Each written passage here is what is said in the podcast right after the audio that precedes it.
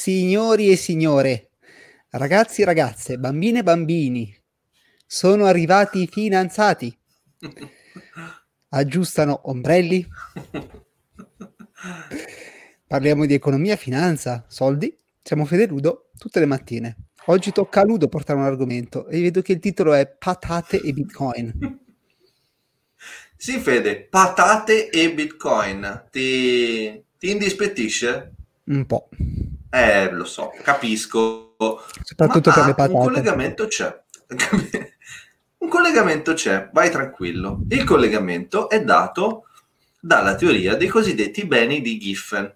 Giffen era un matematico di un paio di secoli fa che ha elaborato appunto concettualmente, teoricamente, l'esistenza di questi beni.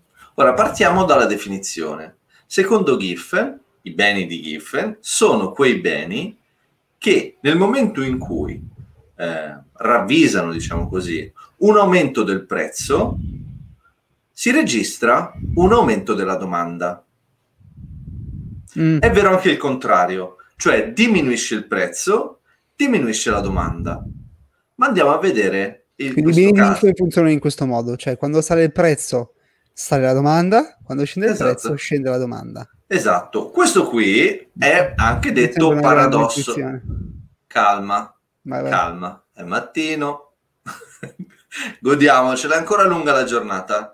Viene considerato un paradosso, viene detto anche paradosso di Giffen, perché? Perché in teoria, secondo la, la teoria economica della domanda e dell'offerta, elaborata da Albert Marshall, che è quella alla base del sistema capitalistico, se vuoi, all'aumentare del prezzo dovrebbe diminuire la domanda e viceversa. Ci siamo? Sì. non fare così, Fede, non fare così, eh? Vai, Perché vai, io vai. ti sto portando la scienza economica, anzi, se mi becca qualche appassionato vero di economia mi, mi massacra di botte. Comunque, è un rischio che ho deciso di assumermi. Partiamo dall'aneddoto. Siamo, cioè, da dove nasce questa teoria? Nasce nel 1845, siamo in Irlanda e c'è una bella carestia. Mi segui? Sì. Questa carestia comporta un aumento vertiginoso del prezzo delle nostre amiche patate. Come mai? È perché c'è la carestia e diventa più difficile produrle e portarle sulle tavole delle famiglie irlandesi. Giusto. Però tu conosci quei furbacchioni di irlandesi. Gli irlandesi ci tengono molto alle patate. Cosa succede? Cosa registra Giffen? Registra un aumento del consumo di patate durante la carestia, nonostante l'aumento del prezzo e nonostante il fatto che questo aumento del consumo di patate era attribuibile alle famiglie appartenenti al ceto più povero, meno abbiente. Quindi consumavano più patate di prima, più patate ris- Consumavano esattamente. consumavano più patate di prima, più, più Sì. patate rispetto al pri- periodo precedente alla carestia, nonostante il prezzo fosse più alto. Esattamente. Perché? C'è l'effetto brand, c'è l'effetto... l'effetto brand. Esattamente quello che dice Giffen, l'effetto brand. Mm. No, Giffen cosa fa? Fa questa osservazione. Dice perché aumenta nel ceto più basso dal punto di vista economico? Perché nel momento in cui il tuo reddito è limitato, in un contesto normale, diciamo così, tu riesci a differenziare il tuo portafogli. Cioè, oltre alle patate, puoi comprare la carne, puoi comprare le verdure, puoi comprare i cereali, eccetera, eccetera. Se il tuo Ma- reddito è basso, Sì, se il tuo reddito è limitato, no, aspetta. Tu hai 100, facciamo Sì. che tu hai 100. Ora, in un contesto normale in cui non c'è l'aumento di un prezzo in modo vertiginoso, tu diversifichi, hai una dieta varia, quindi compri un po' di patate, compri un po' di verdura, compri un po' di carne, eccetera, eccetera.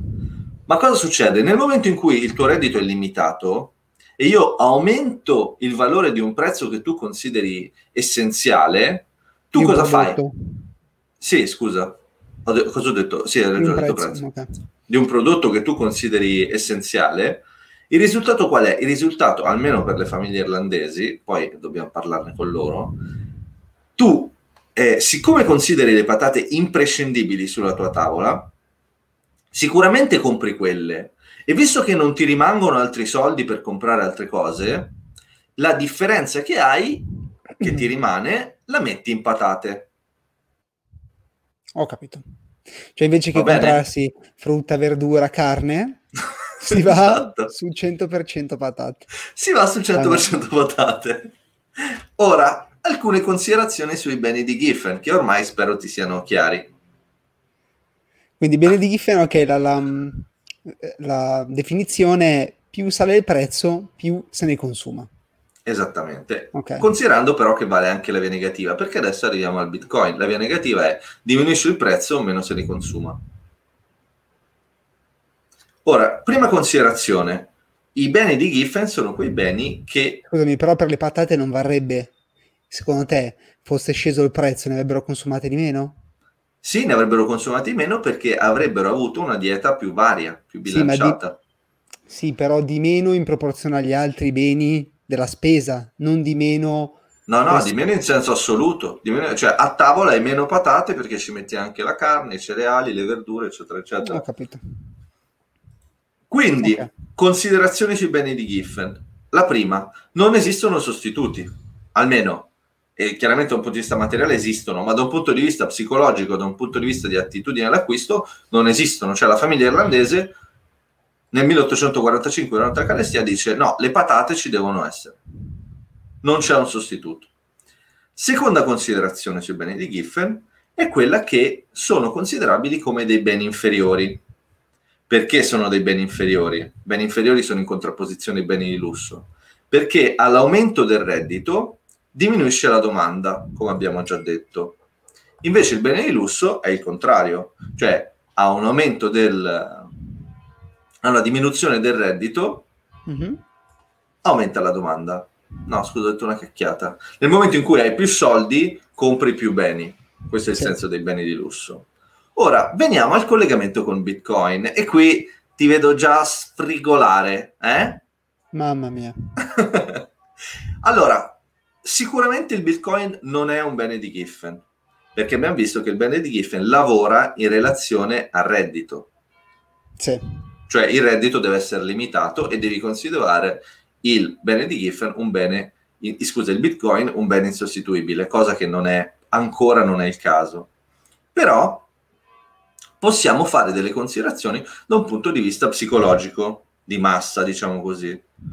Ovvero, abbiamo notato che l'andamento di Bitcoin ha seguito um, dire, una relazione stretta tra interesse mediatico, aumento del prezzo e valore del Bitcoin. Cioè, maggiore era l'incremento del prezzo, maggiore era l'attenzione riservata dai media, maggiore era la propensione all'acquisto delle persone. Ed è stato vero ed è tuttora vero il contrario, cioè nel momento in cui diminuisce il prezzo, diminuisce l'interesse mediatico, diminuisce l'interesse mediatico, diminuisce la propensione all'acquisto del bitcoin e quindi diminuisce il prezzo, eccetera, eccetera. Che te ne pare? Sì, beh, è una classica um, uh, make sense, uh, e tutte le bolle speculative sono così. Nel senso che no, eh, l'azionario, l'azionario esatto. o la dot com bubble del, del, bubble del 2000. Non ha quella volatilità, non ha quella volatilità, sì, ha dei, comunque dei criteri, cioè avendo un sottostante rientra in una fascia, diciamo così. Invece la volatilità del Bitcoin è ciò che ti permette di creare questo collegamento. Mm, no, qua no, non capisco.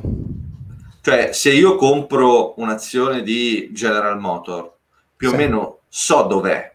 Cioè mi può andare su, può andare giù, ma siamo in quella fascia perché c'è un sottostante, no? C'è, un, c'è una società, ci sono delle vendite, ci sono i dividendi, eccetera, eccetera.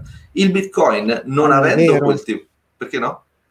Perché il prezzo, perché lo sappiamo bene che il prezzo delle azioni non è semplicemente dettato da il bilancio, i ricavi, no, i profitti. Lo so, però è comunque del... da domanda offerta. Sono d'accordo, ma è un sistema di riferimento. Per esempio, la dot com bubble è famosa perché ci sono erano aziende senza revenue, senza profitti, senza dipendenti, senza prodotti con delle azioni a dei valori stellari. Verissimo. Proprio perché a livello mediatico la gente diceva oddio internet è il futuro e tutti bam che investivano nell'internet quando in realtà un sottostante non c'era.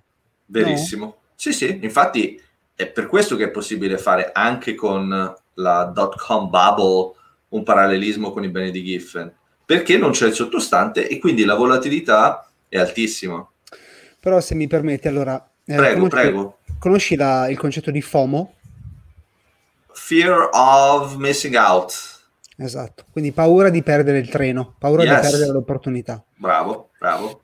Ehm, questo è l'effetto psicologico che fa comprare eh, un titolo, bitcoin, un'azione, eh, quando è troppo alta. Per cui il prezzo è già salito, tu hai, hai, paura di aver perso l'opportunità e quindi compri quando già magari è a prezzi stellari. Mm-hmm. Ok? Sì. Questo è un po' quello che è il circolo che si produce, cioè Bitcoin sale nel prezzo. Allora i media dicono Bitcoin è salito. Allora la gente dice, oh mio Dio, adesso perdo l'opportunità. Allora compra ancora di più, Bitcoin sale ancora di più, la gente dice, oh mio Dio, ho perso l'opportunità, finché poi bah, la bolla non scoppia. Sì. Però su questa cosa del, del, parallelismo con le patate ho ancora qualche perplessità. Il Bitcoin è una patata? Questa è la domanda finale a cui vorrei che tu dessi una risposta. Sì. Perfetto, Fede. Io sono a posto così. Perfetto. No, comunque bravo Ludo, mi è piaciuto. Sono contento, Fede. Al tuo servizio, al vostro servizio, sbu- ragazzi. Vado a sbucciare i miei bitcoin. Vai, vai a sbucciare. Buona giornata. Ciao ciao. Ciao ciao ciao.